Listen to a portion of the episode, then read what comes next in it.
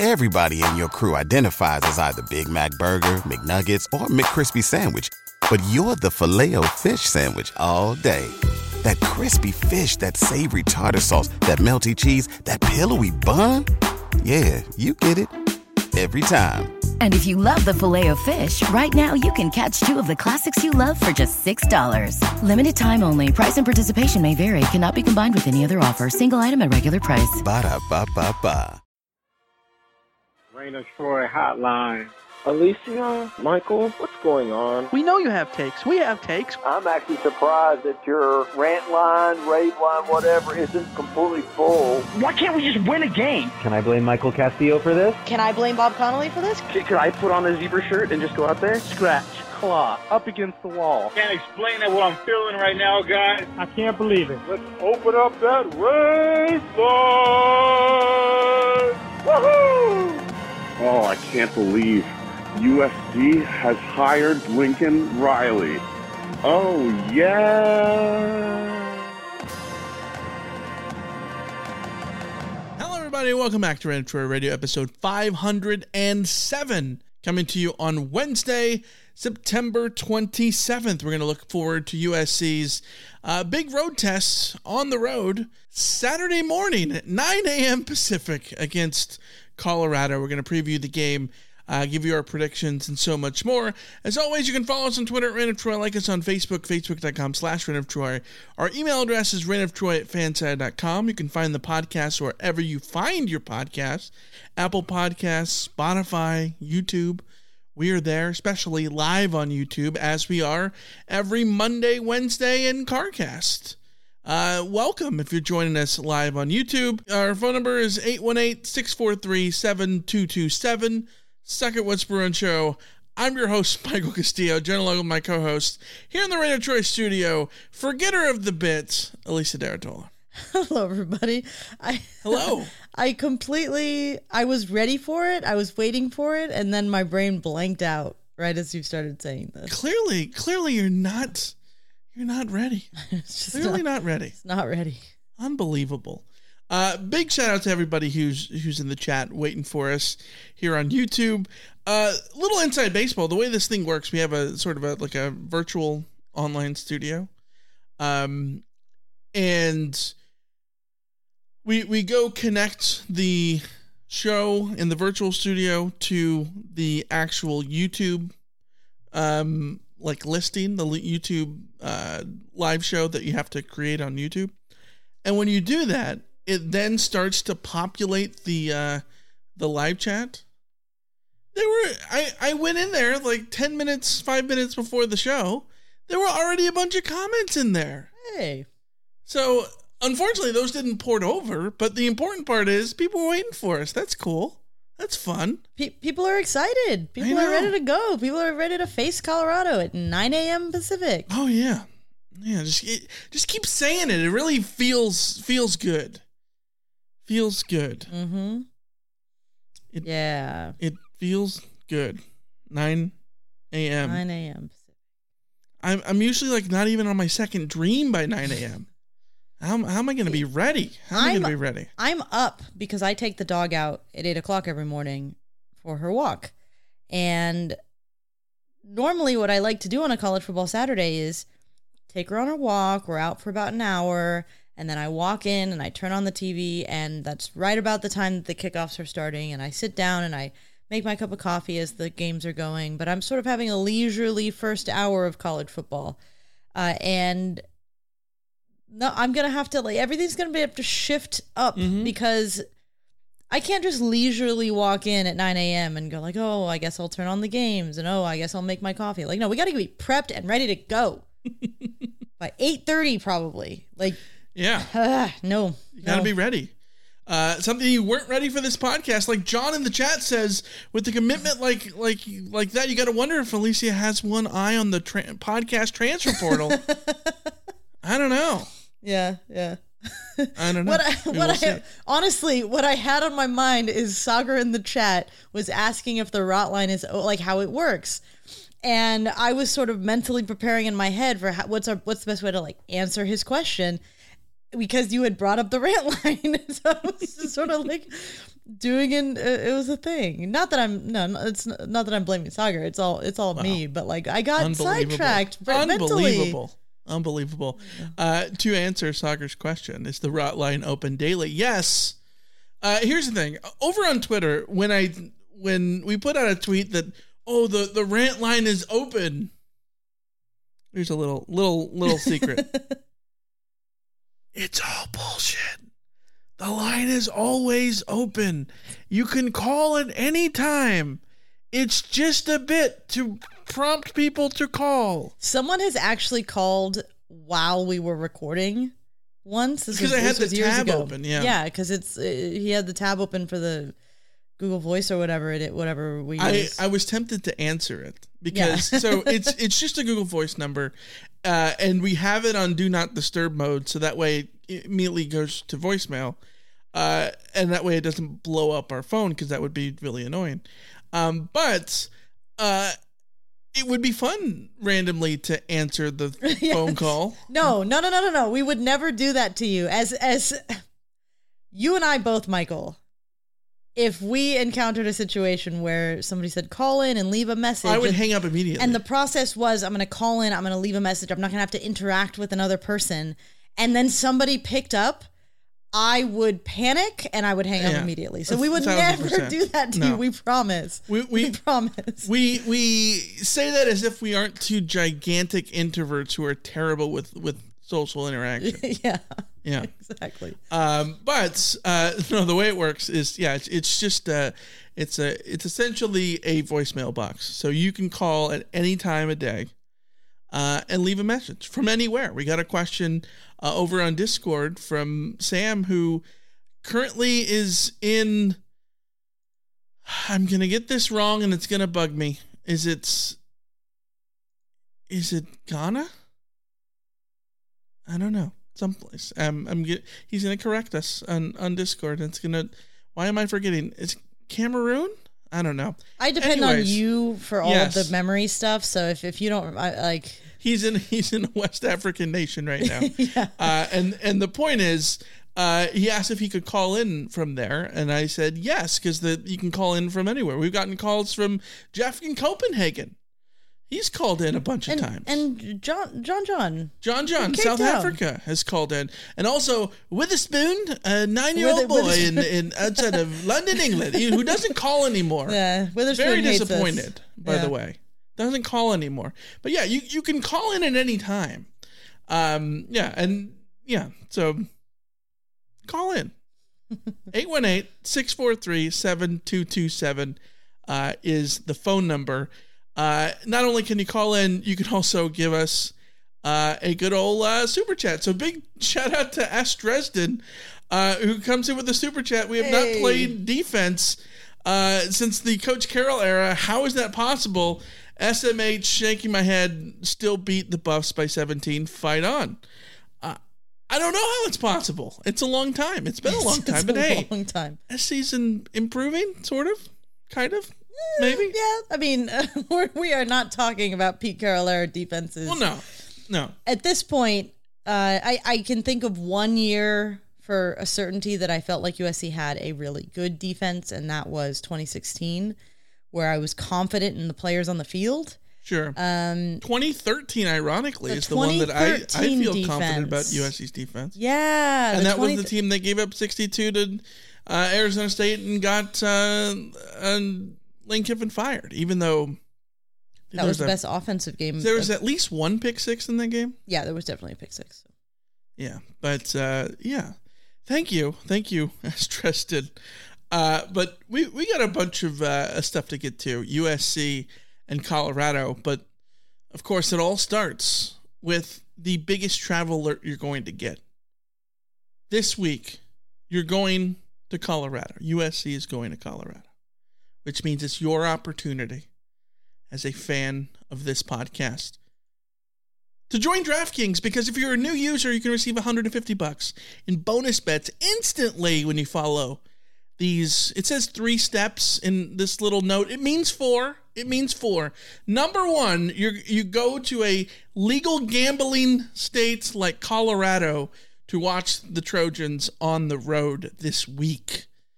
And then number two is create an account at DraftKings, deposit and wager five bucks on any sport. Whether that wager wins or loses, that first wager doesn't matter because you'll still receive 150 bucks in bonus bets. All you have to do is use the code Reign of Troy when you sign up. Reign of Troy, all one word. And the best part is using our code Reign of Troy not only gets you the bonus, but it helps support this very podcast. So if you love us, you'll go to Colorado, even if you're not going to the game. I don't know. Maybe you're going to go visit uh, the Red Rocks or something. I don't know. Uh, mm-hmm. And then you're going to go to uh, DraftKings and sign up because if you're considering signing up to DraftKings using our code Reign of Troy maximizes those first bets. Uh, this offer is available to new customers who are 21 plus and physically present in legal gambling states like Colorado. Please remember to always gamble responsibly and check the episode description for the full terms of the offer. And don't forget, by the way, there's there's future future states looming. Illinois and Indiana. We're coming to you. coming to you in October. Coming to your city. Yes. So We're yes. gonna get ourselves some DraftKings. There you go. Uh, and last thing before we get to the news is another thank you to to Sagar for a Hey, super Sagar. chat. Look at that! Wow. Says keep up the good work. We we will try and keep up keep up being an active member of our chat every week. We really really appreciate uh, the community coming together for these episodes. Yeah. All right. Last thing. Uh, Eddie Valenti in the chat just asked the the, the, the most um, ta- tangent-inducing question of all time, which we're not going to go on the tangent, but it is Alicia tacos or pizza. One word answer. It's pizza. I'm sorry. Yeah, I knew you were going to say it. Yeah. Yeah, It, it's it's pizza for me too. Also because burritos are better than tacos. But with that, let's get to the news, we? Alicia, you know the only good thing about football season being over? There's literally nothing good about the football season being over. It's just an endless wait until the fall. See, that's where you're wrong. It's tournament season. The best way to take your mind off the endless wait. That is true. I may not want to watch the men play, but the USC women are pretty awesome. Exactly, but it's not just SC. There's high stake basketball moments all over the country. But you know what? They get even better with prize picks. So you're saying the only thing better than watching Juju Watkins is taking the more on Juju Watkins. Bingo! You can now turn your hoops knowledge and love of Juju Watkins into serious cash. Because you can now win up to 100 times your money on prize picks with as little as four correct picks. Turn 10 bucks into a thousand bucks with college basketball, NBA, and NHL entries. Best of all, Prize Picks lets you get on the action on more than 30 states across the country, including Texas, Georgia, and California. That sounds pretty good to me. Yeah, download the app today. and Use the code Reign of Troy for a first deposit match up to $100. That's the Prize Picks app with the code Reign of Troy for the first deposit match of up to $100. Pick more. Pick less. It's that easy. Everybody in your crew identifies as either Big Mac Burger, McNuggets, or McCrispy Sandwich. But you're the filet fish Sandwich all day. That crispy fish, that savory tartar sauce, that melty cheese, that pillowy bun.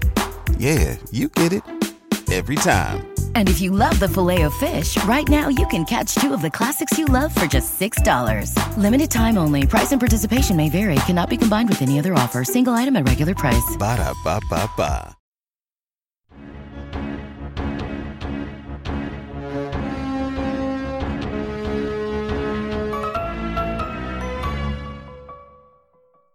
I- feel like we need a new drop because I gut reaction to just hit the news drop. We we don't have a new segment. We're just getting it straight in the game. So I've got some news though. you got some news? I've got What some news. it? It's fitting that Eddie asks about tacos and pizza because one of my probably quirky things that I do is I enjoy eating leftover pizza by dipping it in honey mustard. Oh God. Oh no. Michael, in front of you on your desk, there's a little bit of a present. Oh my God. Yeah. Yeah, okay. Backstory, friends. Oh God. Michael, show the people what's on your desk. Backstory, friends. A couple weeks ago, Michael and I are sitting at home watching Colorado, Colorado State. Um, Colorado is behind. It's late. They're trying to mount mount a comeback. God. They they get the ball back with like a minute to go, down by eight, I think. what is this? And I'm looking at Michael, going like, I don't know, I, I, this, this, I don't know. I think Colorado might do this. And Michael utters the words, "I will do a shot of mustard if Colorado pulls this off."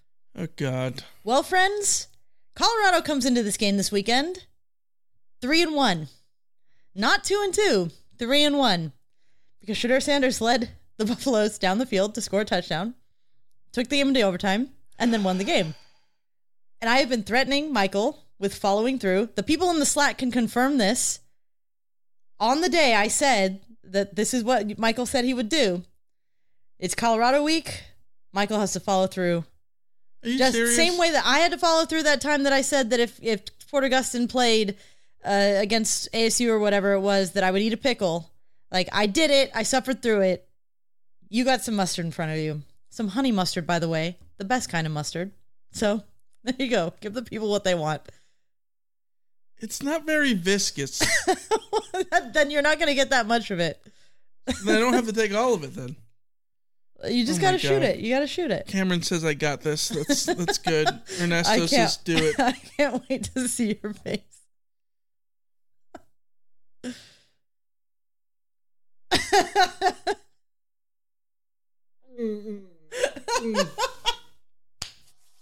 Uh, he's doing it for the folks. For the folks. Uh, for the folks at home. Is it not coming out? he's not doing it. he's only doing what will come out of the shot glass. Are you okay, Michael? He's currently drinking some water. The look on his face is, is not one of, of, of joy. Oh my god. that is horrendous, dude. oh my god. I love honey mustard. Oh. I could shoot it. I wouldn't want to necessarily, but like I wouldn't. It wouldn't be a bad Oh my experience god. for me. He's regretting it. This it. is the nastiest thing I've ever had in my life.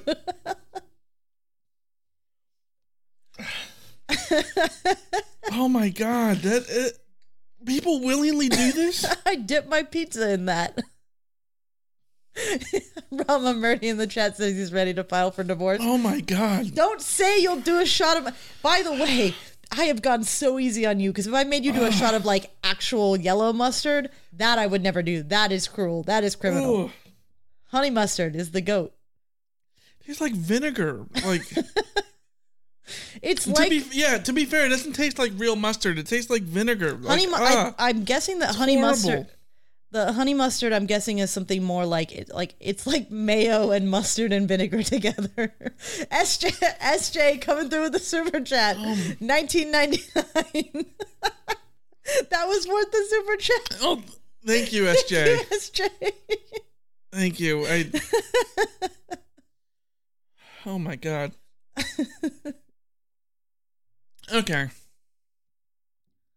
I'm sorry for the people on listening to this on Apple Podcasts Yeah. who have There's a visual. It's a, there's a visual element to that, but yeah. Yeah.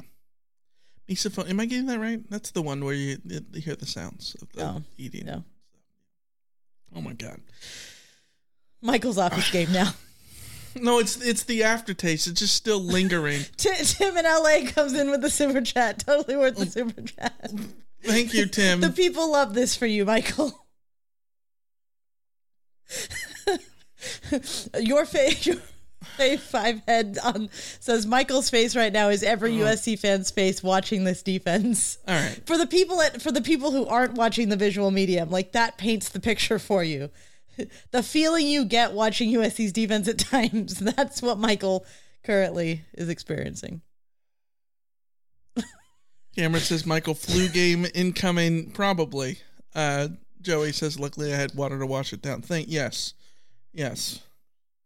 Also, oh this is this is so gross. On the glass, look at remnants of cheese. That is that will need to be like sanitized. All right, On to Colorado. let's let's get to Let's get that Colorado and yeah okay. Richard, come through the super chat. I'll do, I'll join this tip train. you. Okay, well, We need to we need to have you eating, you know, food that you no, hate this more is often not. on This the is show. not a bit that we're doing. but here- this this is the whole appeal of hot ones though, isn't it? Like this is the entire appeal. Watching Oh people suffer is fun. Th- thank you, Richard. Thank you. I appreciate all you. I'm glad all of you are enjoying this, but On to the football. it's on to the as uh, as as our friends at uh, No Such Thing as a Fish say. Back to the podcast. Back to the podcast. Right. That's Back what to the show. Back to the. Well, they say The- they, pause they- the podcast. What? I, I don't even stop the podcast. Stop. There it goes. Anyways, back to the podcast. It's US in Colorado, 9 a.m. Locking horns at Folsom Fields uh, in Boulder, Colorado, uh, for a 9 a.m. Pacific big noon kickoff on Big Fox.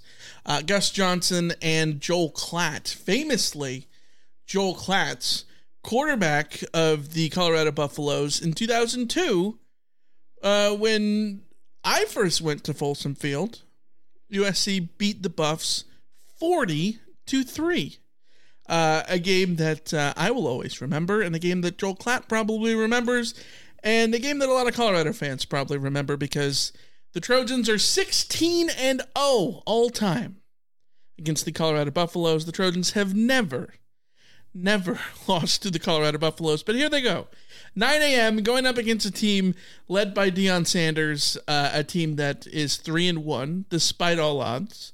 Um, three and one after taking a big beat down in Eugene to the Oregon Ducks last week. Uh, they are no longer rated. They're 29th in the other receiving votes uh, in the AP poll. However, uh, if you look at the analytics, um, the analytics are a bit off. Uh, a lot of this, uh, like SP Plus, the the Buffs are 79th in the country, is because of all the preseason interference, all the preseason stuff that dates back from last year. If you take that out, Colorado would be much higher because, spoiler alert, Colorado was uh, bad last year. 1 and 11, the Trojans beat the Buffs 55 17 last November at the Coliseum. So I, I don't think we can look too much into Colorado being 88th in FEI, for instance, uh, because this is a team that is three and one, led by Shedeur Sanders, who, in terms of passing yards, total passing yards, uh, one of the best passers in the country. I think he's second in in the country in passing yards. Uh, if you go to the yards per attempt, it drops down. I think he's 46th in the country, but that just means that Colorado likes to throw the football, like to throw the football a lot. Uh, Shedeur Sanders, 60, sorry, 76.9% completion percentage, uh, 1,410 yards, 11 touchdowns, one interception through four games with a quarterback rating of 167.3. Uh, back in week three, unfortunately, he led a 98 yard um, touchdown drive to tie the game and force me to eat mustard. Uh, but uh, yeah, he's had his moments at quarterback for the Buffs. Uh, you look at what the Buffs have done in the run game. Dylan Edwards, 28 carries as their leading rusher. Only 28 carries, 157 yards and a touchdown, uh, averaging 5.61 yards per carry. 28% of his carries have gone for 10 plus yards, but he's only had 28 carries. So again, Colorado likes to throw the football. Who are they throwing the football to? Xavier Weaver, 34 catches, 461 yards, and a couple of TDs. He'll be questionable. Uh, he has an apparent ankle injury that he suffered against Oregon. There's Jimmy Horn Jr., 27 catches, 243 yards, and a couple of TDs. Uh, and then, of course, uh, probably the best all around playmaker on this team, Travis Hunter, uh, the wide receiver cornerback combo, who has 16 catches, 213 yards, and no touchdowns, but out for this game, having suffered a lacerated liver against that Colorado State game, uh, in that Colorado State game. So there you go. Um, that's Colorado's offense for the most part. Fourth in pass yards per game, 132nd in rushing yards per game. Uh, Alicia, what do you think of the Colorado offense? Uh, going into the Oregon game, they were the danger they they were the the part of that team that looked the most dangerous. If Colorado was going to really make waves in the Pac-12 this year, my suspicion was going to be that it was going to be because they had found some playmakers on offense. Um, not just Travis Hunter, but obviously Travis Hunter going you know going going both ways was a big help to them. But Xavier Weaver and, and Jimmy Horn and those guys and you know Dylan Edwards looks like he has a ton of ability. Um, when you look at Colorado's rushing stats, they don't look very good, but Dylan Edwards is due. Um, and there are a lot of reasons why Colorado's rushing stats look as poor as they are 103rd. I, I get I get a bump in. We Okay. we, we, we got another super chat. Hey! we, we just keep we keep getting them. Um, thank thank you from Ask Dresden. Proud of y'all. Your content has helped us through some rough years of Trojan Ball. Respect 100. Uh, to which Sagar says, basically, if Michael does a shot of mustard every show, they bank a hundred bucks in super chats. Win win. It's still not a win win. It's a it's a win loss Well, or it's a, loss for win. me. I, I think I'm the big winner here. I didn't have to do the shot. I'm the big loser. I'm the big loser. But Yeah. thank you guys. You guys But- are awesome. We'll we'll we'll focus. Colorado. yes, focusing on Colorado. Um, yes. So On with the show, is as on Richard with the said. on with Yeah. the podcast. Uh, as Dylan, as, as as Richard was screaming in the chat, which is delayed for us, just so everybody knows it's, it's a few seconds delayed. Yeah. Um, so yes, uh, Colorado those rush yards per game, 132nd is is terrible. They haven't had a single game with better than 2.8 rush yards uh, per carry this season, but uh, that's a, very much a reflection of um, the biggest issue for Colorado, which is their offensive line is a sieve.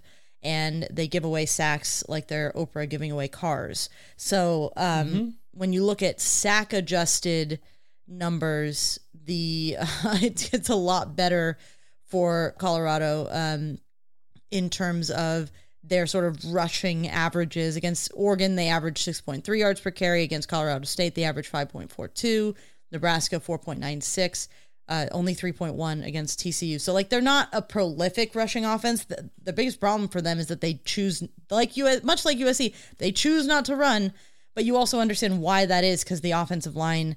Um, I think you and I would both agree the biggest flaw of this Colorado offense is that they don't win the battle in the trenches. Um, pretty much on, on either side of the ball, but but certainly on offense, um, the the rushing attack benefits from the defense knowing that it's Shedeur Sanders or bust, uh, but they also don't really invest in that rushing attack all that much. It it really does come down to that fourth nationally in pass yards per game, which goes to show that Shedeur Sanders has been carrying the the offense sort of on his back, and even more so uh, since losing since losing Travis Hunter.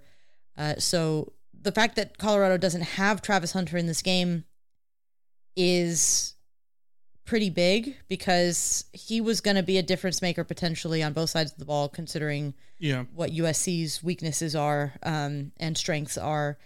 But he's going to be out. Um, they also the re- receiver corps Xavier Worthy Weaver not not necessarily being available. We don't know. That hurts them a ton. Uh, facing a USC defense that is a havoc machine that is coming off a game where they had eight sacks when Colorado just gave up seven sacks to, to Oregon. Um, this matchup doesn't look great for Colorado, but it does. Um, there is still the question of USC's explosive gift giving. I guess I would yeah. say. Uh, because when you look at Colorado, like Shedeur Sanders will punish you if you give him that opportunity. And we got another super chat from Tim. Uh, damn you, peer pressure. Thank you, Tim. thank you, Tim. Seriously, thank you, everybody. We appreciate you. Michael's sacrifice was not in vain. I'm running out of water to give complimentary uh, Sips. sips. Yeah.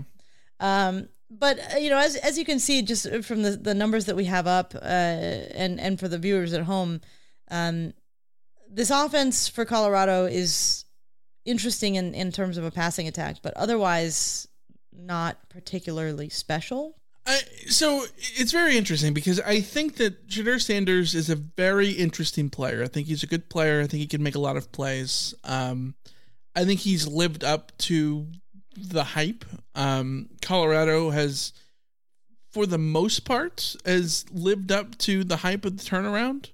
Um, not in Eugene on Saturday, obviously, uh, but um, they're ahead of schedule. They're ahead of where they should be, right? Um, having you know done everything that they've done to the roster and all those things. But even with that, even with Shedeur Sanders being very efficient, uh, and I think the the biggest compliment to his game is how sound he is. Um, for being a guy who who has been sacked 22 times in four games, he's only turned the ball over once via interception, which is wild.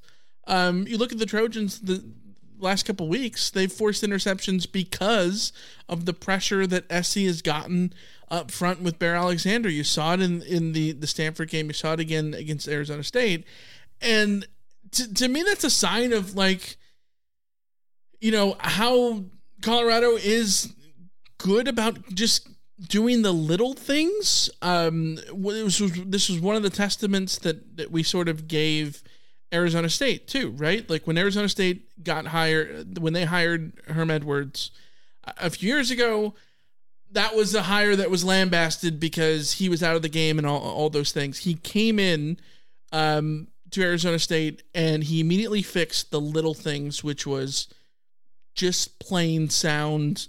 Uh, time management. Herm Edwards was great at that kind of thing, right? And one of the things Colorado has done, um, even though they have a lot of talent and they, you know, maybe inefficient on the offensive line, they don't turn the ball over and they're very good at forcing turnovers. And I think that little little nugget uh, is a big proponent to them being three and one when you know they struggled at times. Uh, surely they struggled at times against Colorado State. I think they probably should have lost that game. I don't think that's a secret. I think Colorado will tell you that. I think Deion Sanders will tell you that. Um, the TCU game was a dogfight, and if it wasn't for the like timely interception that Trav- the Travis Hunter gets, uh, maybe they'll probably lose that game, right? Like the ability to just do the little things is important for them. However, I think the glaring weakness, like we you talked about, is all the sacks they've given up, and I think that the more I look at this, and the more I look at Shedeur Sanders, who kind of fits the profile of Cam Ward over at Washington State last year.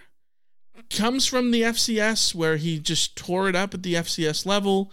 Um, has shown big flashes of what he could be as a high, a high capacity um, thrower. Um, in in the offense, doesn't make a lot of mistakes, but also um, maybe isn't the the quickest guy when it comes to evading pressure because as a sign of this he, he's gotten sacked 22 times right um, and that's also a sign that he's maybe not getting the ball out quickly enough. Um, I think that, that there's a skill to Sure. avoid sacks when you're not a fast guy who can evade uh, defenders. So that's Right. something. And So- and one other thing, one one just one other thing on Shedeur Sanders specifically is, I think one of the things that he doesn't quite have that makes someone like Caleb Williams really special is Mm-hmm. on the run. He, most quarterbacks are worse passers on the run. right That is true of Shedeur Sanders. What Yeah. what like makes Caleb Williams unreal Right. is that he can be on the run. Caleb's And- the unicorn because of things like that yes, and Sh- Yeah. Shedeur can't um, make up for the offensive line letting pressure through in the same way that uh, that a quarterback like like Caleb Williams has been able to do and and elevate the offense as a whole, right which plays into USC's hands here, given the aggressive aggressiveness of, of USC's Well, defense. and that's the point I'm trying to make. I think this is a matchup that reminds me a lot of last year when SC played Washington State. Uh, Cam Ward and and Shedeur Sanders, I think, are very similar in how they play. Uh, very similar in their ability to you know throw the ball downfield and throw the ball all over the park and do all those things. But the downside to both of them is that they take a lot of sacks. Uh, and that is what propelled SC to have one of their best defensive performances last year against Washington State. They got after Cam Ward a million times. They kind of smothered what everything that Washington State was going to do in that game. They ended up winning an ugly defensive game. Um, the Trojans did, and I kind of expect to see a lot of those elements on Saturday.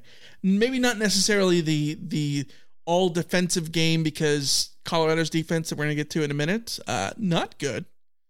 But you know, you just look at everything else and uh, SC coming off an eight sack performance against Arizona State. Mind you, seven of those came uh, in the fourth quarter when ASU had to just drop back and force Drew Pyne to, you know, completely throw this just seems like the matchup that's perfect for Alex Grinch, and there's not many of those, but this one is it for me, especially when Colorado will not commit to throwing the to to to running, running the ball.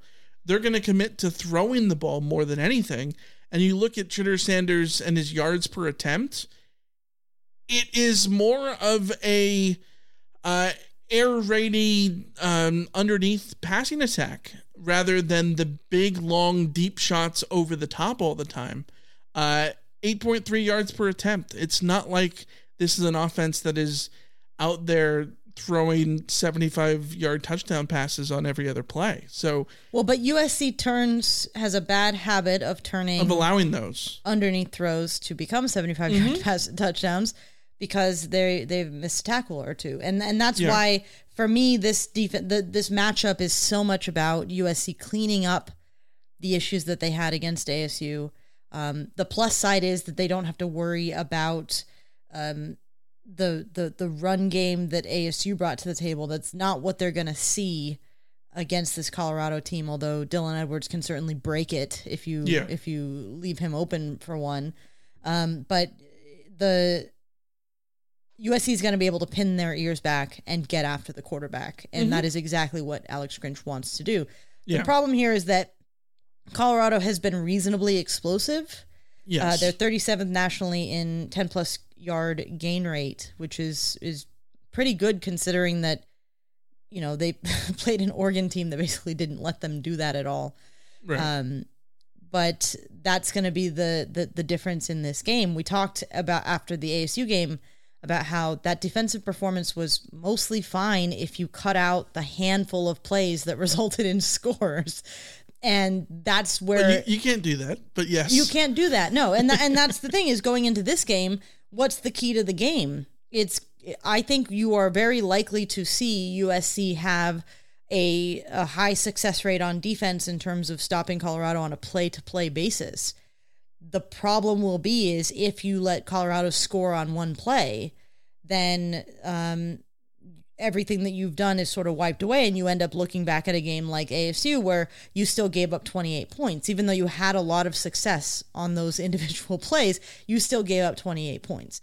Yeah, Th- that's where the um, where the, the the key here is and will continue to be for this defense, but specifically against an offense like this that um, has a quarterback who, if you give him that opportunity, will will sling it.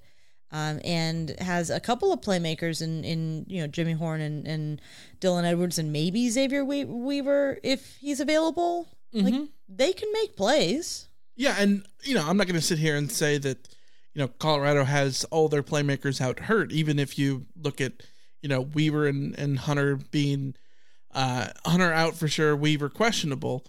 When, you know, just coming off a week in which SC had to face a third string quarterback and all the injuries that ASU has had, and this still allowed up 28 points. So yeah. a lot of this comes down to, you know, we can, we can talk about how this is a great matchup for SC um, schematically in the Alex Grinch experience is aggression, aggression, aggression and Colorado on offense has not been able to subvert that ag- uh, aggression. Uh, they're they're not good at reacting to the blitz because they are susceptible to getting sacked a million times. They don't run the ball to offset the blitz and all those things. It's still, even though that that benefits USC and sort of plays into what Alex Grinch wants to do, it's still behooves SC to make tackles because that's the that's the problem area. That's how you can, you know, get Colorado off the hook, even if you are putting them in a phone booth where they can't go anywhere.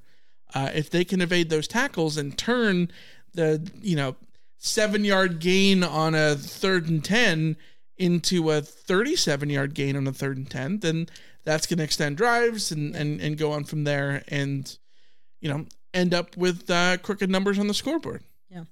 Yeah. And, and just to, to point out, like, even though they're missing uh, a few key guys, they do still have, like we said, Jimmy Horn.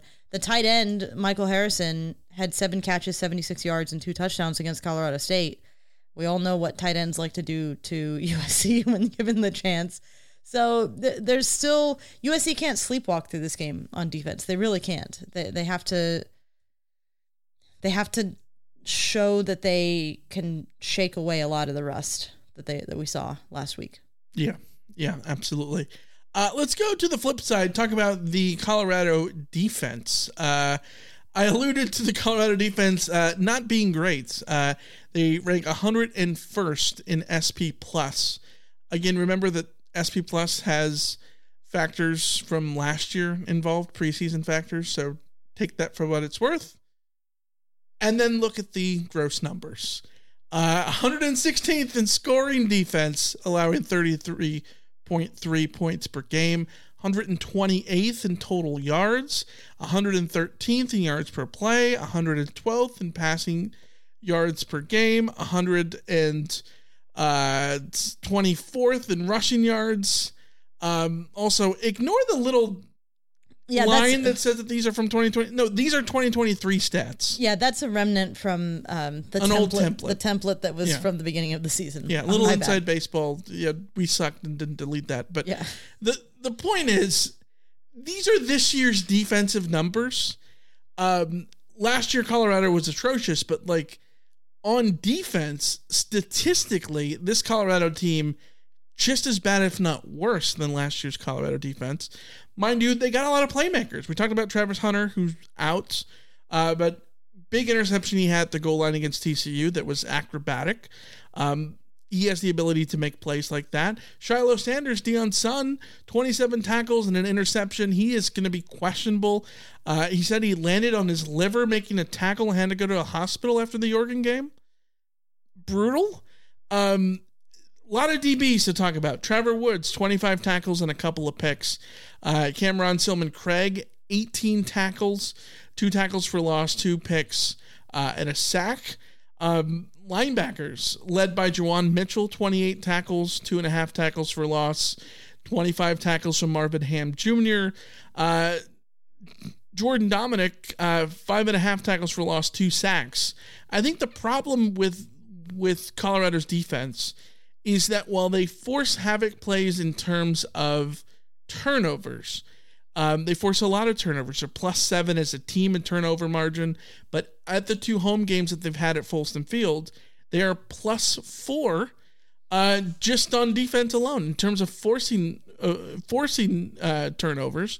They forced four against Nebraska, forced four against Colorado State. They create havoc that way. They don't exactly force havoc the other way around. Uh, they don't force sacks. They don't force tackles for loss. This is a very interesting defense in that part of it, in that they are able to sort of be. Uh, is this the 2022 Alex Grinch USC defense? Is is that the comparison? To Colorado? Yeah, like like No. like because no, the the hallmark is forcing turnovers. Oh, okay, yeah, yeah. Where their turnovers turnovers are are they force how they get turnovers, but they don't get stops. Yes, Yeah. turnovers are how they get stops. I get what you're saying now. Yes, in Yes. that sense, yes, that's the that's where their stops have come from, turnovers, and the- and like USC, sort of they found out that when you have a game where you don't force the turnovers, you give up a lot of points. Yeah, un, un, it's it's one of those things where you know you can fall susceptible to to defense like that if you make mistakes and give them the out to end those drives. Um, the flip side of it is if you just continue to do what you do. And USC has the ability to do that. The Trojans are number one in the world in points per drive. Colorado's defense, 93rd. Uh, if you just drive on them, I think you should be able to have success. Um, Colorado can't stop the run. They can't run the ball themselves. They can't force negative plays on the offensive line. I mean, on the defensive line, they can't prevent them on the offensive line. They're losing the battle up front there. And I think in a lot of ways, if you were writing a recipe on how to beat USC, it would be to force the issue on the line. Force, you know, Caleb Williams to retreat and have to take sacks. Um, force, uh, you know, SC to to really commit to stopping the run or, or any of those things. And I don't think Colorado is in a position to do either of those things on either side of the ball, which gives SC the ability to chuck it around, throw it all all around. And, Well, and I know what- that you know SC is coming off a, a big game in which Marshawn Lloyd. had a fantastic game on the run in, in the run game, but this might be another game where Colorado's susceptible to the passing game, aside from you know forcing interceptions, something that Caleb Williams does not do. This could be a game that is a Caleb Williams pass happy um night. Who knows? Well, I'm I'm very cu- I'm very curious to see what Colorado will try to do here because um, I watched sort of the extended highlight cut up from Matthew Love's ball on YouTube from the Oregon game, and it looked to me like they weren't bringing a lot of pressure. They were sitting back. They were trying to keep things in front of them. But when you um, can get pressure without bringing a lot of pressure, No, but like no, that that bodes well. but they weren't getting pressure. That's the point. Well, like yeah. against Oregon and Bo Nix, like Bo Nix was absolutely Right. tearing them apart right, because right. Bo Nix wasn't getting pressured in the slightest.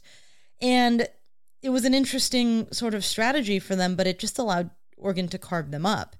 And I'm very curious if they will try to do the same thing against USC or if they will try something different. Which I don't think is the way to, to do it. I think SC needs to be pressured because you want Caleb Williams can beat you outside of the pocket, but like you'd rather have him beat you outside of the pocket than just give him an eternity to throw. Yeah, yeah, absolutely. And and we saw against ASU that USC's offensive line maybe has some vulnerabilities. So Right. if you're if you're an opposing team, I think you have to try to get after Caleb Williams and you're probably going to get beat either way. Like that's the cheat code of Caleb Williams. It doesn't matter which way you're going; he's still going to destroy you. Uh, but I sort of, I, I think you have to.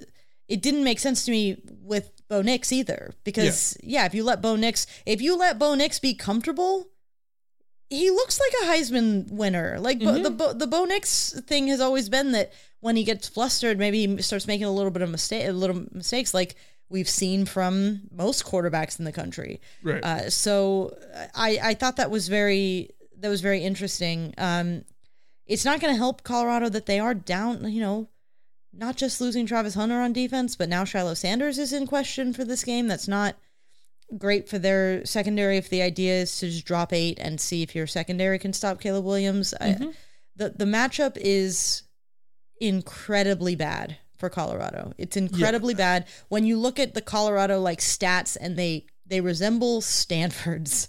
And we saw what USC's offense did to Stanford's defense.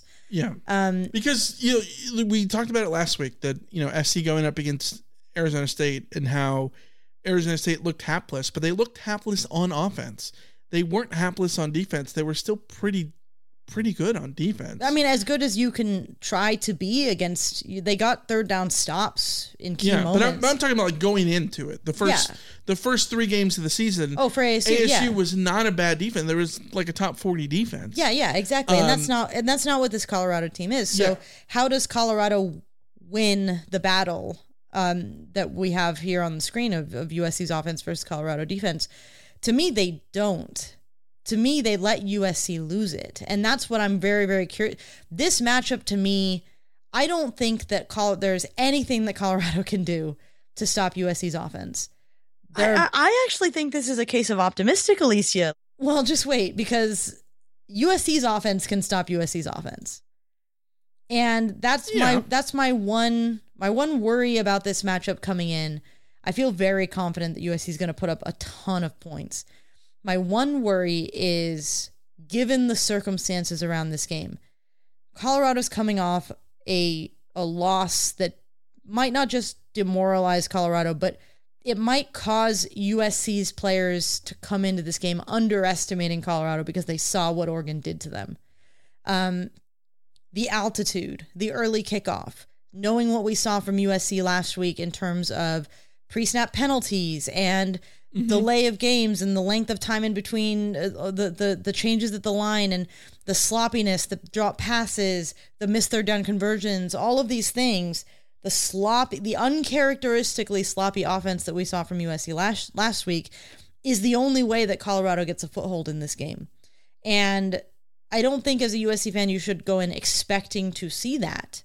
But you certainly could see that given those those things that I said. So what I really want to see from USC is cleaning up all of those the offensive line stuff, cleaning up the general sense that the offense knows what they're all doing together and and have a a, a look like a well-oiled machine again. Mhm. Um, and of course, I just want to see them run run Marshawn Lloyd. Can I drop my Marshawn Lloyd stat now? Yeah, go for it. Okay. I was looking up Dylan Edwards' rushing stats because uh, the stuff we were talking about earlier about Colorado's run game and how the, the sack stats are really tanking their overall numbers. And I found that Dylan Edwards, on 28% of his carries, he has gone for 10 plus yards. But he's only had 28 carries this season. He hasn't had a lot of carries this season. When he does get the ball, there's a what I deem to be a pretty good chance that he's going to break it for at least 10 yards. 28% seems like a really good rate for 10 plus yard carries for a running back. Mm-hmm. I wanted to do a comparison. so I said, what does that number look like for Marshawn Lloyd? Because I thought, Hmm.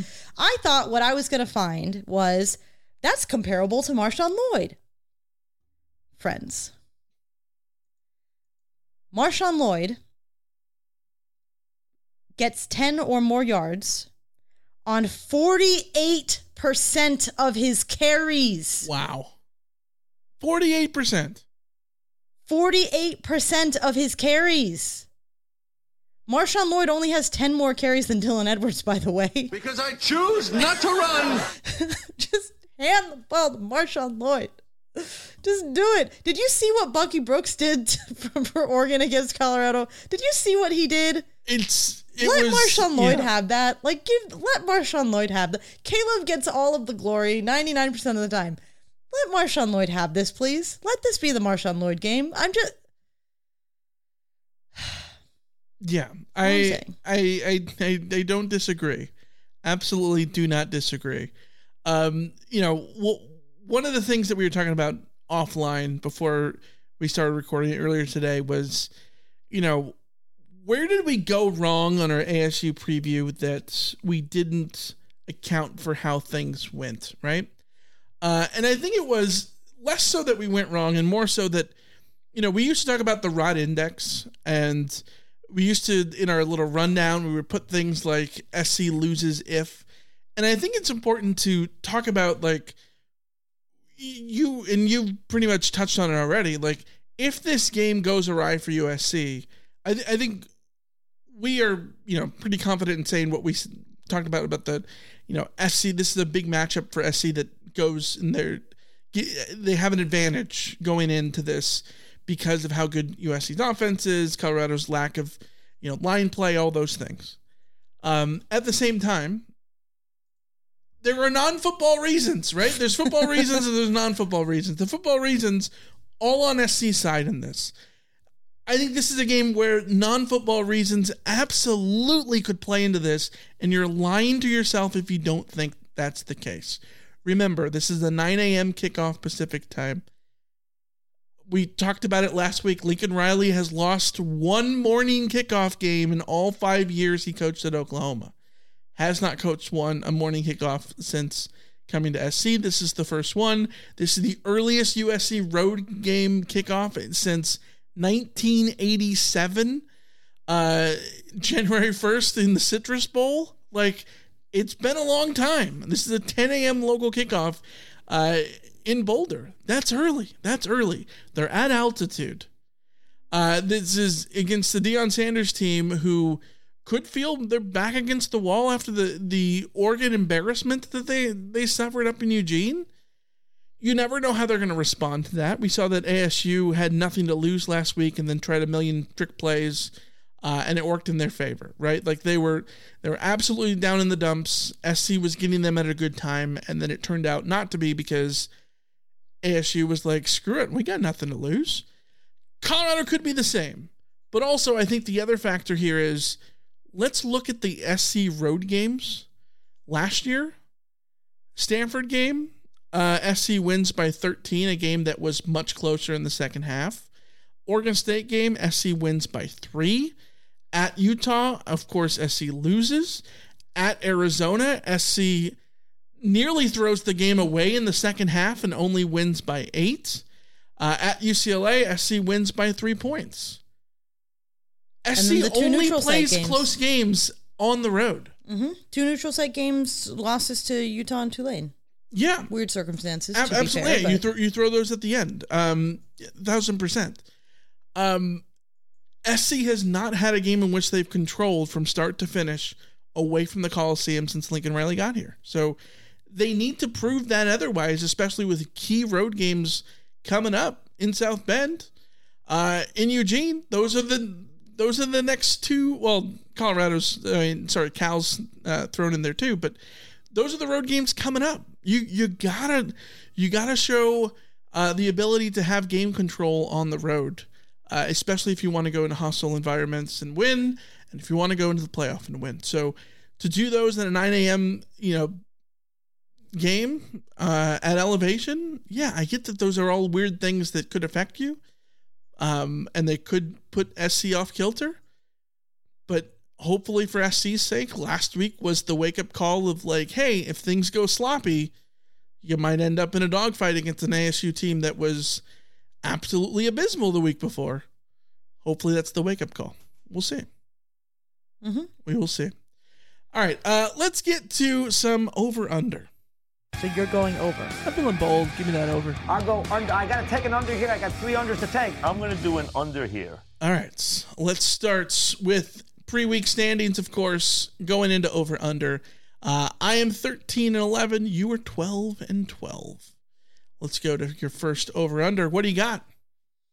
I got 5.5 uh, plays of 20 plus yards for Colorado's offense. So Colorado is averaging 5.25 plays of 20 yards per game. Against Oregon, they only had three, but in all of their other games, they've been pretty explosive.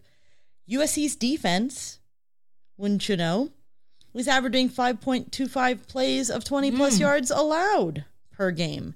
They had five against ASU. Two of those resulted in touchdowns. Uh, going into that ASU game, by the way, you, uh, ASU had had 10 total plays of 20 plus yards in their first three games combined.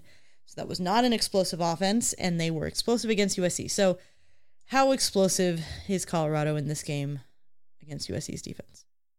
I, I have said it before. I really like the matchup to the point that I that I lean heavy SC on this kind of thing. Except 9 a.m. road game. At that point, at least trust the stats, trust the averages. Uh, Hmm. Never mind. I'm going under. yeah, LFG in the chat said uh, said over. I think I this will be an interesting one. I really do. I I I, I think there's a lot of reasons to go over here, obviously because of SC's history and giving up those big plays. I just kind of like what SC. I mean, Colorado didn't do against Oregon too much that I think that it Mm-hmm. If SC's able to ride the coattails uh, of that a bit and do the same things, get after them, get they could they could still give up a lot with with you know giving up five five of those plays would be would be a hell of a lot so yeah you know uh, all right uh, let's get to my first over under which is a one and a half usc turnovers uh, the Trojans have only had multiple turnovers in a game once under Lincoln Riley. That was in the Pac 12 championship game against Utah. However, probably should have had multiple last week. Uh, ASU dropped the surefire interception. Probably you could say that they dropped two of them. Caleb Williams didn't have his best game in that sense, but uh, Caleb Williams does not throw multiple interceptions in a game. That's that's a fact. Uh, Colorado has forced four turnovers in each of their first two home games against Nebraska and Colorado State. We said, how does Colorado force stops? They get turnovers. Do they force USC into a multiple turnover game? One and a half. USC turnovers is the line. USC had one multiple turnover game uh, in the Lincoln Riley era so far. That was against Utah Mhm. with Caleb Williams on one leg. Yes. I am smashing the under here. I think USC has done a very good job of, of taking care of the football. Um, yeah, sure, a multiple turnover game could happen at any point, but I just am not going to bet on it. Yeah, the the key, the key for Colorado to win this game is to get SC to commit. Yeah, Colorado will not win this game without four turnovers, I think. Yeah, maybe not four, but two or three, I think certainly would help. Uh, let's go to your next one, which is 5.5 USC sacks. oh, buddy, I I struggled with where to put this line because you could put this very high if you wanted. You Uh, could. Colorado gave up four sacks to TCU, four sacks to Colorado State. They gave up eight sacks to Nebraska, seven sacks to Oregon. Um, USC has had uh, one sack against San Jose State, five against Nevada, two against Stanford, and eight versus ASU. So I I could have put this line at six point five and still been perfectly within range uh, of doing so, but I I, I, stuck with five point five. Uh, They they've allowed at least four per game. yeah. uh, in, in each of the first four games Colorado has, and I'm tempted to take the over. I just think five and a half is just too high. It is so too high. high. of a line. I'm not willing to do it, so I'm going to take the under. Uh, SC could have a four sack performance, five sack performance, and still feel like SC got the pressure Mhm. that they needed to force Colorado into mistakes or negative plays, uh, and they still don't get that line. Uh, it the the chat is all over the over, and I get it. I I I get it. I just that's a lot of sack. Six. you need six to get the over. It's a lot. Yeah. It's a lot. Yeah. That's a lot. I feel.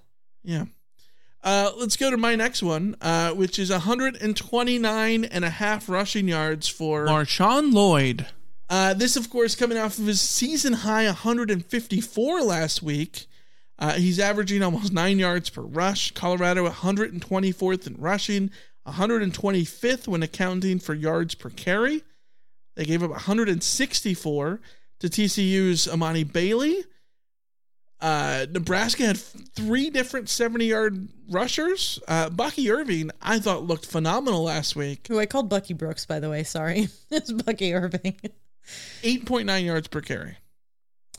yeah. Uh, please. USC, please. Let Marshawn have this. Yeah, so I'm taking. Okay, now. One, one, 129 and a half. I, I, this was tough because I could have put it at 150 something. I didn't. yeah. uh, To be honest, I was going to be irrational about this one and take the over, regardless of what you put. so I'm going over. The only thing that's going to get in the way of this happening is USC choosing to not take what is very clearly an easy 150 yard rushing performance for Marshawn Lloyd. I, like, I got the over, but it won't be Lloyd's fault if he doesn't get there.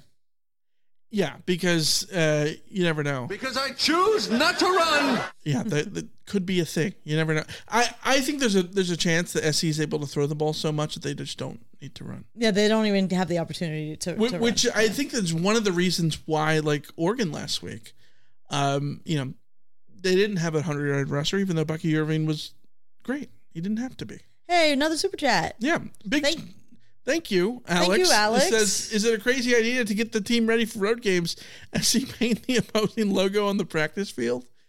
It- I- yeah, and then sure? video comes out of USC's USC's players stomping on that Oh, logo and oh my motivating the other team.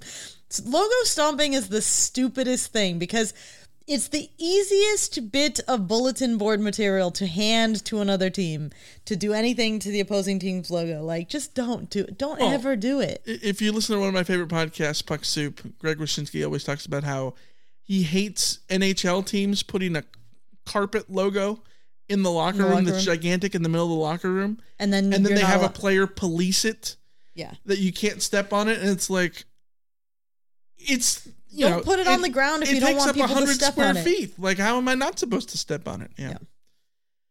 All right. Uh, next over under. Uh, you say what? 2.5 pre snap penalties for USC.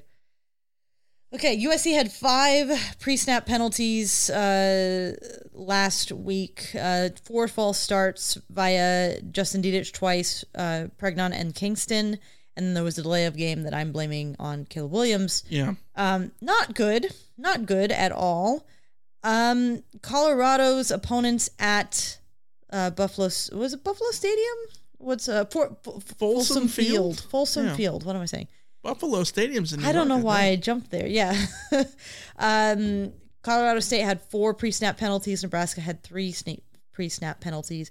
USC had three pre-snap penalties against Nevada, but they only had one against San Jose State and none against Stanford. So I don't know. It's a little it's a it's a little bit of a tricky one, but let's see. Will USC clean things up on this second road trip? I'm I'm gonna take the over. Uh, I think every time SC's been on the road, um, lately, um, there's been those pre-snap difficulties. We saw it against Oregon State. We saw it last year against Utah. Uh, we saw it last week against ASU. I think yeah, the, it's going to be a loud environment. It's going to be raucous. Uh, yes, it will be morning, at 10 a.m. Uh, tea time in uh, in in beautiful Boulder. But breakfast burritos get people pumped up. Yeah, I th- I think I think there's at least a legal procedure or something. Yeah. At least a few of them, which which will give me the over there. Uh, locks you into the under. Uh, the chat split on this one. A couple of overs and an under. Uh, let's get to my final over under, which is 169 and a half combined penalty yardage. Uh, the Trojans in Colorado are 123rd and 126th penalties. They average 75 and a half and 77 yards per game, respectively, as a whole on the season. but mind you, those numbers are skewed by like early season week win games in which neither of them committed many penalties. The Trojans have had exactly 85 yards of penalties the last two games. Colorado has gone 80 plus in three straight games. They had 106 last week at Oregon. There were flags flying on every Yeah. single play, it felt like, with Oregon and Colorado. Um, this one is so easy. Take I take the over. Uh, it's Pac-12 refs. It's USC Colorado. It's gonna be a fired up sort of game. It's gonna be weird and wacky. Definitely taking the over at uh, Bison Wild Wings at Folsom Field, as LG in the chat says. Uh, let's do predictions. Uh, USC Colorado, of course, 9 a.m. Saturday on Big Fox. Uh, the Vegas spread 21 and a half by the time that we wrote this in here from our little rundown. Trojans opened up as 17 and a half point favorites. I think that was early on uh, before the season. Um, what, what, what do you got? What do you got? USC coming off of a squeaker, sort of, in Tempe. Uh, Colorado coming off a blowout in Eugene. I am where my concern comes from is just the sloppiness of a road game. Mm-hmm. But I I cannot envision USC having that sloppy of a game on offense two weeks in a row. Um, I think USC is going to put up points. I think Colorado is going to put up some points, and it's going to be fifty-six to twenty. Yeah, I think I'm in the same boat. Uh, I think there will be elements of this game where you think that the sloppiness could be problematic, um, but I think that the matchup is just too good. I talked about it at, at length now. I think that this matchup reminds me of the Washington State game last year, which had elements of heebie-jeebies going into it. Mm-hmm. Um, Cam Ward coming up from the FCS level, looking really good, all those things. They could not protect him to save anyone's life. And that's what Colorado does. Um, they are not able to protect Shedeur Sanders. And if SC can get after him and, you know, force him to throw on the run, he's not nearly as good out of the pocket, just like you said. Most quarterbacks aren't. That's just how it is. Uh, and if SC can can force him into doing that, um, I like SC's chances, especially when Colorado cannot stop many offenses from scoring themselves. They're without a couple big playmakers like Travis Hunter. I I I, I hemmed and hawed about SC dropping a 50 burger, but I'm keeping it a little under 48 points for the Trojans, 20 for Colorado. I think Colorado still has the potency, of course, to score points, uh, but I sort of still like SC to cover uh, and uh, get a big win. So that's where we're at. Uh, let's get to the mailbag.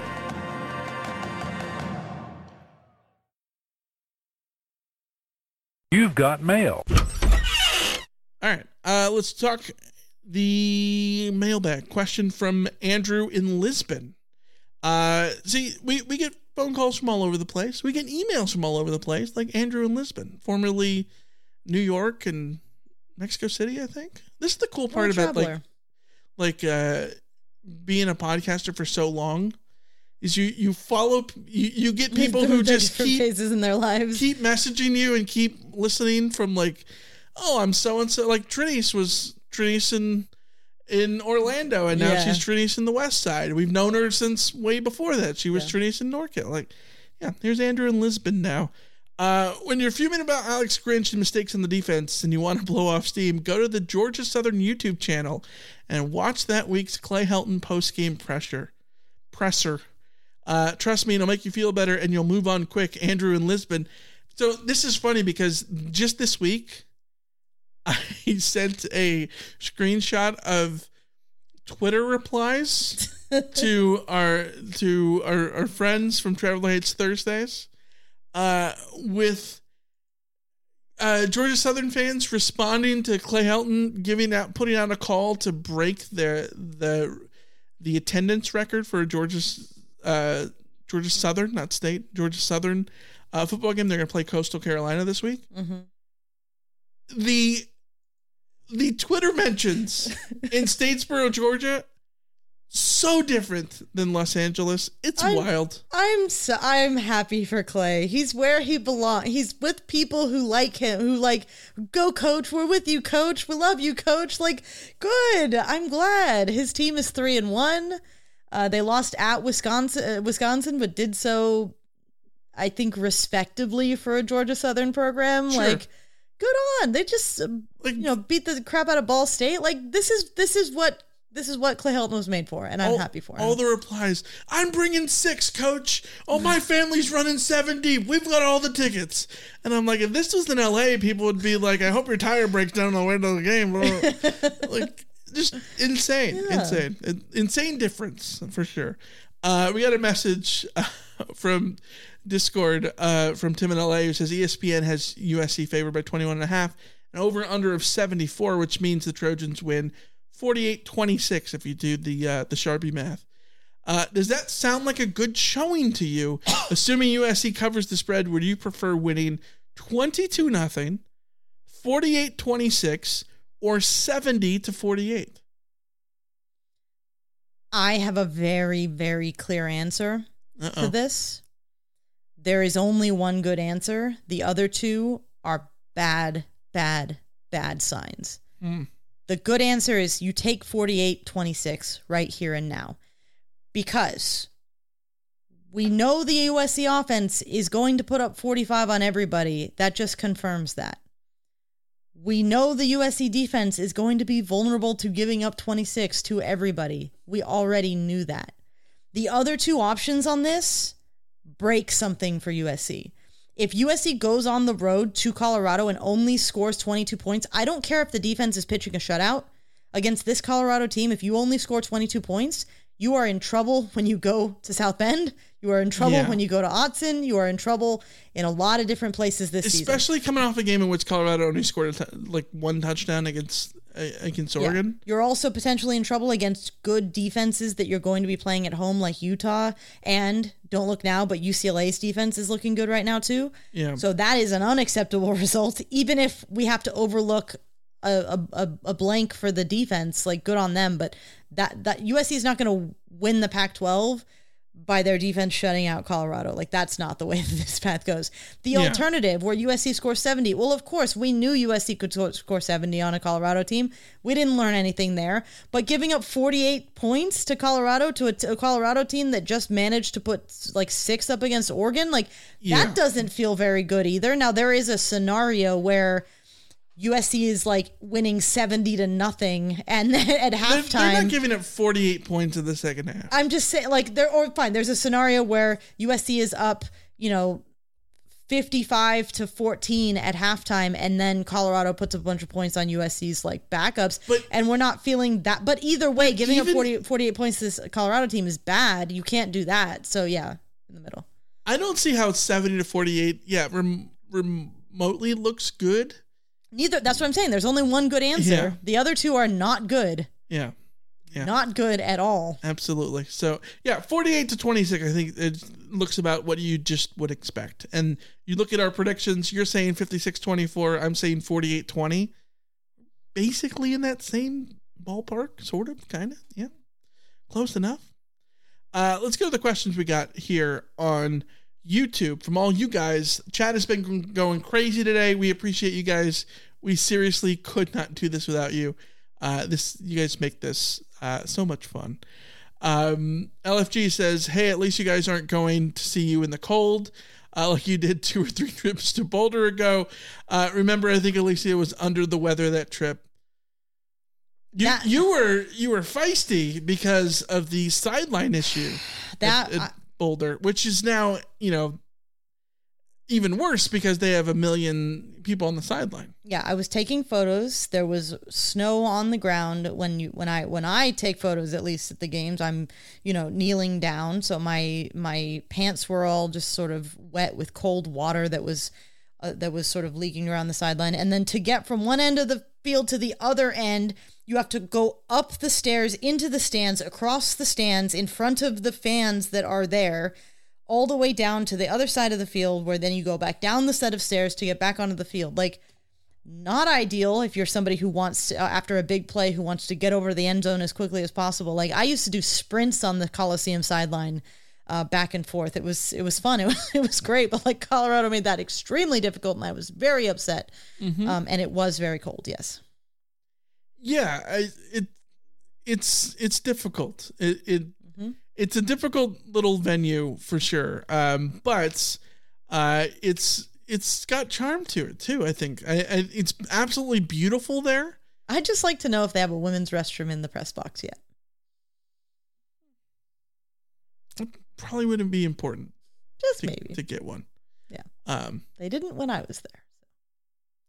yeah we'll we'll we'll see uh let's let's go to a question from uh Ramamurti who says uh is it going to be strange wearing our home jerseys on the road at a non UCLA game so there no I I don't I don't know that we I've know done, for sure No, no, that- no. I've done research. I've done research, and I'm very, I'm, I'm pretty certain they will not be wearing whites.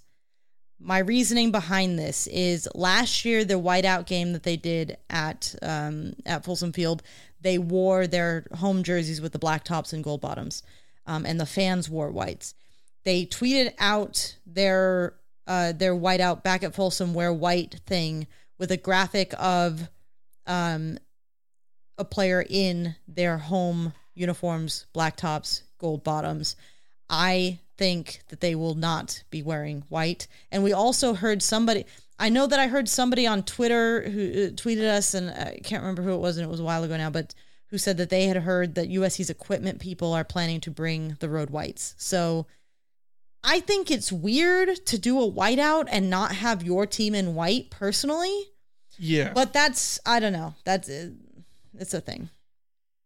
Penn State when they do their whiteout wears wears all white, right? yeah but like they also have like a hell of a lot of tradition uh, I'm not saying that Colorado doesn't but like so yeah I mean Penn State's a good pool there but yeah I I don't know. I I, I think that if if if you're if you're Colorado and you like to wear alternate jerseys and they have one of the best uniform you know kits in the country. Absolutely. Their uniforms are always awesome. I love them. Uh they have the ability to wear white. Um they're not like Penn State who just never wears white actually at home yeah just go go the full bore you don't have tradition blocking you from from doing it wear white at home I I, I don't get it and no it wouldn't be weird it wouldn't be weird for SC to do that because I just think it's it gonna be it's just gonna be it's it's weird that USC will be in white jerseys when the crowd at Folsom Field will be wearing white. I, Yeah. No, I I I tend to agree with that. Uh, let's get to a voicemail that we have uh, from the uh, the eight one two area code. Hey, hi, Michael and Alicia. My name is Andre, and I have a question for you. And my question is, if the name of the game is to win, why does the coach not play the best players? Number four on offense and defense are hurting the team. Why do you think they don't play uh, other players and continue to play these guys? Thank you. Thanks for the call, Andre. Uh, Alicia, you in the last episode talked about how you know we we talked about the the football IQ of Max Williams, which is very high. Uh, it's always been something he's been lauded for, and that that is something that absolutely shows up in practice. Do you think that's the reason for the Max Williams, you know, playing time? So like, is it is it that simple? Here's the problem. Um, if Max Williams isn't on the field for you, then who is? Um, Bryson Shaw is your other option. Well, we saw Bryson Shaw miss just as many tackles, if not more, in that game. He he missed, by my count, I think it was two that resulted in third down conversions for uh, for ASU in that game. So I don't know that there's a very good argument to say that like Bryson Shaw should be playing over Max Williams at this point. The big question mark is somebody like Zion Branch or somebody like Christian Pierce. But like I said, I think in that episode too, I think Zion Branch has so much potential and I really do want to see him play. But when we saw him play in those early games where they were clearly getting as much uh, uh, playing time as possible in for those younger guys uh, while with their redshirt games and stuff like that, which he's already redshirted, but you know what I mean? He didn't look like he was ready to go in terms of knowing his assignment, knowing where he needed to be. There were big breakdowns with him on the field. Yeah. So it's not as simple as, uh, you know, you take Max Williams out of the game when he misses a tackle because the guy you replace him with is missing tackles too. And the guy that you replace that guy with isn't even in position to make the tackles because he's on the wrong side of the field or, you know, you know right. what it is. So I don't know. It, it's very difficult. I think that, um, I think that Max Williams' story is, is great, and I and I think you have to commend him for coming back from multiple major knee injuries and mm-hmm. and for his football IQ. Yeah. He reminds me a bit of like situations that USC has had with other um, other players of sort of similar statutes, like like I don't know, like a Janae Harris and a few others who it's like they work hard they they are come to, to work every day. They know what they're supposed to do. The fact that USC hasn't found somebody better than them is not a them problem. It's a USC's recruiting sort of or in development problem. Um, so I find it very difficult to promote the idea that like that the coaches are making a mistake on the Max Williams front, except unless you're saying that mistake is why hasn't USC developed somebody like Anthony Beavers or uh, uh, or you know gotten Zion Branch ready to. I mean, but his kid's coming off an injury. There's a whole there's a lot of reasons why. Yeah. Um. Why didn't USC aggressively work in the transfer portal to find a safety to play alongside Calen Bullock? I think is a very very valid question.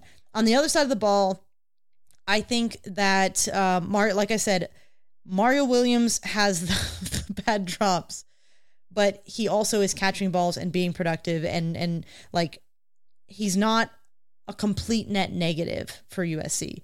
Um, we've seen Taj Washington have cases of the drops in the past. Mm-hmm. We've seen Kyron Hudson drop passes recently. We've seen Brendan Rice drop passes last last season.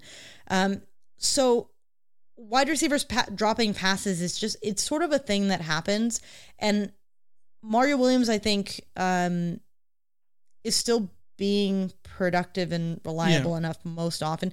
I between the two of them, I think there's a much stronger argument to say that like you can phase out Mario Williams if he doesn't fix that with a quickness. Well, he he's got there, there's other options for Mario Williams. Um, yeah, because there's so many different receivers who could have more playing time. 1000 mm-hmm. percent, I agree. The flip side of that is if you're talking about who could impact the game the the most on any given play, Mario Williams is high on that list throughout the entire roster. Yeah. Um, and we we've seen that. I mean, we we saw that last year. How many times he can he can you know make a big play. So Yeah, he's made a lot of big plays. And like I said, Yeah. in that game specifically, yes, he had the early drop, but he came out and made a bunch of catches that were Right. good catches that he Yeah. took that that you know, I, I I don't think Mario Williams being on the field is a, is a negative for USC at this point. And if it and if but I think that for someone like Mario Williams and for someone like Max Williams and for Mason Cobb and for you know Justin Dedich and the false starts and Mm-hmm. other guys on the offensive line and the and the bad play against ASU, all those kinds of things. What you want from USC is to have the kind of depth that says that the coaches can look at players who are making consistent mistakes and take them out of the game to prove the point that like you are replaceable if you don't do your job. Right. And one of the issues that USC has, like if Mario Williams comes out in the next couple of games and continues to drop passes, yeah, it's real easy to say fine. Taj will play. yeah, Kyron Hudson. Kyron Hudson will play. Yeah. Michael Jackson III will play. Like it's I think Yeah. it's very, very easy to do that. I think it's so much harder to do that on defense, although The- again, like where was Raesjon Davis? the other side of it is when this offense is so efficient and so explosive and so successful. Uh, Dorian Singer um, is a prime example of someone who doesn't get ha- doesn't have a ton of catches, but mind you, none, nobody on USC's team has a lot of catches because Caleb Williams distributes the ball over all over the field. At the same time, he was someone who going into the ASU game had a 100% um, com- completion rate on any pass that was targeted to him, right? So when you're when you have guys like that who are in your wide receiver corps, any sort of misstep gets is easy to see, right? Like Yeah. if everyone is making catches and one guy drops two passes, suddenly he becomes Mr. Drop Guy. Well, Paul K in the chat makes a good point. Brendan Rice was that guy last year. Mm-hmm. Everyone, 100%. why is Kyle Yeah. Ford not playing over Brendan Rice? Was the question. Yeah. And and look at Brendan Rice right now. You can make the argument He's he's, USC's best receiver right now. best receiver. Yeah. Yeah. Yeah, hundred percent. Uh, let's go to a uh, question we got in the chat from uh, Ricky D. Any word of Shiloh Sanders is playing? Huge loss for the Buffs if he can't go. Questionable was the the last time that we saw that, right? Yeah, questionable. Um, but Colorado's not really putting out information on that, so it's hard to say. I, I if a dude went to the hospital because he injured his liver badly enough that he was um, urinating blood, Wait, I struggle. Is, that frowned upon? Like you're not supposed to do that? I, I just I I'm not a doctor. I don't know. I just I hope uh, well the and the good thing is like say what you will about Deion Sanders, but he very clearly cares about his players. Right. Um, Well, especially his son too. Yeah. is his son. Yeah. Uh, Travis Hunter, there was a whole thing about how like Travis Hunter was saying like, I got to play this week. I got to play this week. And Deion was like, no, like, no, absolutely not. You lacerated your liver. No, you will you sit down. It'll be okay. Um, I think that Shiloh Sanders, uh, if, if he is, if the medical professionals aren't clearing him, then he will not play. If he will play, if the medical professionals say it is safe and they will have to be the judge of that. But I don't know Presumably, yeah. going to the hospital with a liver issue and that sounds not I just think it's it's crazy that Hunter and, and Sanders both like organ issues and like organ spelled O R G A N. Well, you know that's it was not supposed to be an organ duck joke. It was like literally it's it's crazy to have like those are not the injuries that we talk about. those are the not the normal football injuries these are this is Right. very strange and very Unless weird those things happen all the time and they they're just not explained just not that hit, way. yeah maybe Because yeah I would imagine that like getting hit in the kidney and and you know And peeing blood doesn't like sound that. like like it would be that hard to do. That yeah but Because I, but I, don't remember I have a cousin who's a boxer. yeah Every fight he'd be he'd be peeing blood after and like wondering why why does why does he do this? yeah Every single one. I, don't, I but I just it just doesn't all I know is I stubbed my toe really bad on Saturday and like I couldn't go out on a football field You've been on crutches since. so like I don't know. Protect your livers, guys. Um, okay, Ron Murdy says, does the defense try to stop the run and put pressure on Sanders, or is there another way to stop Colorado? I think that's the way. They, they don't Pressure, run pressure, enough. pressure. They Yeah. don't- we, we, we press this button. Oh, Oops. Sorry, wrong one. Um, okay, pre- pretend that, uh, That pretend it's happen. this. Because I choose not to run. There you go. Pretend it's that button. We press that button for SC, but uh, for Colorado, you can basically Because, because, because, because- because I choose not to run. yeah, you can you can hit it a few times because uh, they throw the ball. They throw the ball a ton. That's Their why. best players are the ones that are uh, in the passing game. Yes. So Yeah, hundred percent. Um, yeah, let's go to Greg. Um, do you think College Game Day goes to USC, Notre Dame, or Oregon, Washington on October fourth? I will bet all the money I have in the world. Not much, a little more because you guys are so awesome here on YouTube. Thank you. Um, but all the money I have in the world, they're going to Oregon, Washington. They're going to Seattle in October. if Notre Dame had beaten Ohio State, we would be having a different conversation. Uh, Well, they so didn't. uh, no, uh, game day was in South Bend for Notre Dame and Ohio State last week. This week, uh, they are in um, Durham, North Carolina for Notre Dame Duke. I have a hard time seeing that they go back to South Carolina. What I mean, back to South Carolina, South Bend, um, two times in what five weeks, and get Well, Notre Dame three times in five weeks. When the the perfect opportunity is Oregon Washington, who presumably will be, They also be a top ten team They and both undefeated. are on bye weeks that the week before. Yeah, like it it just seems like that's the perfect opportunity for them to go. And 10 years ago, they went to Oregon Washington when they were both undefeated. Uh, because that's the game that that Lane Kiffin made his first appearance after getting uh tarmacked. He was at game day. Remember that? 2013. Oh, I don't remember that. Yeah. Uh, Kenny says, "How soon can we start talking about Utah having a bad offense?" I, I- it's going to be interesting because I guess if if Cam Rising is still not there, you, we we can start talking about that uh, at any point. Um, they they they look sort of out of sorts a little bit with Johnson at quarterback. I the problem with with just committing to the Utah has a bad offense thing is that you can say that right up until the moment that Utah has Cam Rising back in the in the lineup and then suddenly they have a not bad offense. I guess the question is Yeah. is Utah capable this year of having the same level of offense that they had last year when they had a not just a good offense, but I would say a very good offense. Mm-hmm. Um, when uh, Cam Rising was out last year, who did they beat? They beat Washington State 21 17. So without Yeah. Cam Rising in that game, they were not the same offense that they were with him. In all most of the other games that Cam Rising played, they scored, you know, 40 points. So Yeah. I will say that Utah has a bad offense when Cam Rising is leading them and they're not scoring points. Th- that's fair. I, I do think that there will be a lot of pressure on Cam. We talk about pressure on Caleb Williams to live up to last year, but Caleb Williams isn't hurt. He's not Yeah. playing through uh, an injury right now. Cal, uh, you know, Cam Rising coming off of an injury, I think it's going to be a lot of pressure for him to get back to the level that he was, especially when it's an ACL, especially when he's someone who thrives on mobility and Mhm. thrives on uh, intangibles and what he can do um, to keep a neat defense off balance.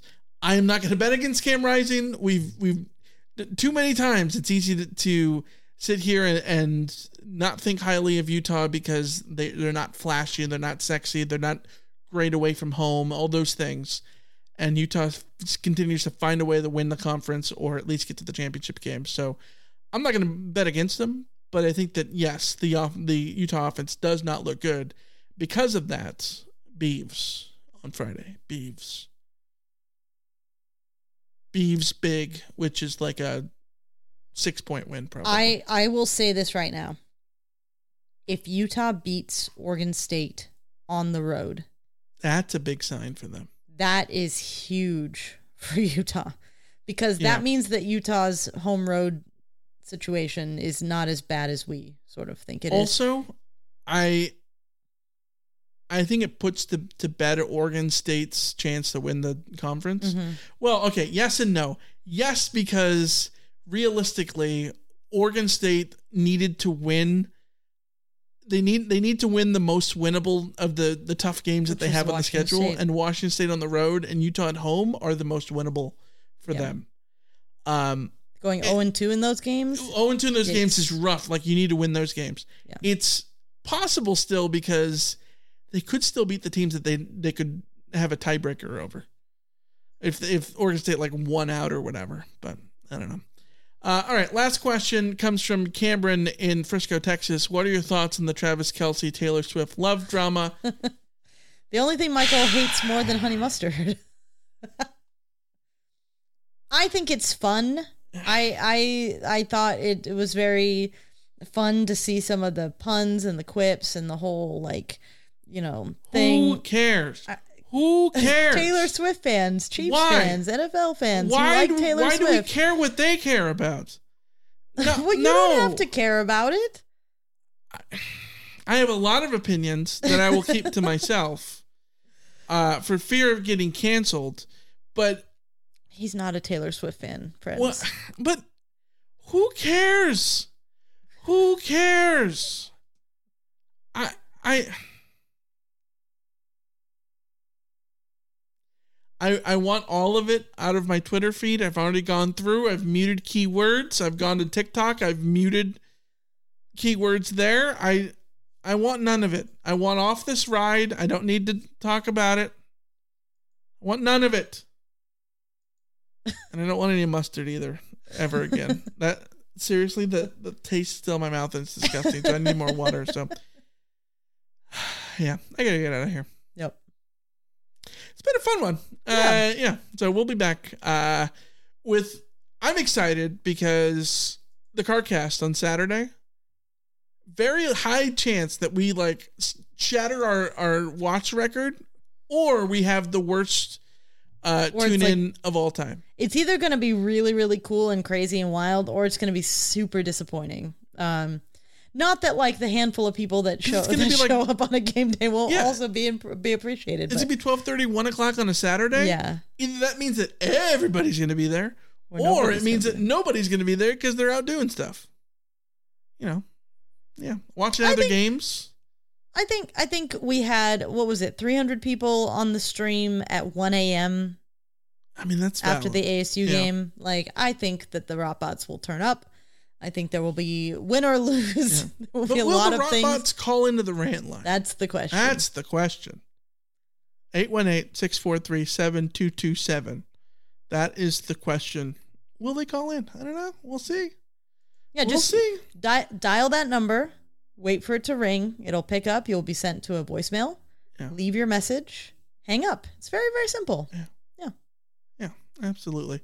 All right, we're, we're gonna wrap it up there. Even though uh, Stalker says Chick Fil A uh, nuggets and an In-N-Out shake. Uh, what two fast food items beat that combo? Um, Hmm. I'll, I'll give you one. McNuggets and a Jack in the Box Oreo shake because growing up, there's a Jack in the Box right next door to a McDonald's. And so whenever my dad wasn't home, my mom would be like, Are we double dipping? We're double dipping. And so she would drive through uh, Jack in the Box and then immediately drive through McDonald's. Drive through Jack in the Box for her and then drive through McDonald's for me. Yeah. That's very cute. Yeah. All right. Uh, well, that that'll wrap us all up. We'll we'll see you guys uh, Saturday. If you're a member here on uh, YouTube, you can join us for a members uh, only stream uh, on uh, Thursday, tomorrow night, 9 p.m. Pacific time for Run After Dark. Uh, it'll be fun. It's always fun. Join us. $4.99 a month. You get all of our bonus content, uh, and you get to join us on Discord as well. It's a hell of a time. We love fostering this community. Uh, we got Tim and Sagar in the chat talking about Party Tower. Like, it's it's cool. Like we, we've got we've got people coming together. Uh, next thing you know, we're gonna like. Uh, I, I I'd say that we'd play matchmaker and get somebody married, but I guess we beat everybody. to We that, already so- did that. Yeah. So yeah. Uh, all right. We'll, we'll we'll see you next time. Until then, see ya. See ya. See ya. Say goodbye to your credit card rewards. Greedy corporate mega stores, led by Walmart and Target, are pushing for a law in Congress to take away your hard earned cash back and travel points to line their pockets. The Durbin Marshall credit card bill would enact harmful credit card routing mandates that would end credit card rewards as we know it. If you love your credit card rewards, tell your lawmakers hands off my rewards. Tell them to oppose the Durbin Marshall credit card bill. Everybody in your crew identifies as either Big Mac Burger, McNuggets, or McCrispy Sandwich. But you're the filet fish Sandwich all day. That crispy fish, that savory tartar sauce, that melty cheese, that pillowy bun. Yeah, you get it. Every time. And if you love the filet of fish, right now you can catch two of the classics you love for just $6. Limited time only. Price and participation may vary. Cannot be combined with any other offer. Single item at regular price. Ba da ba ba ba.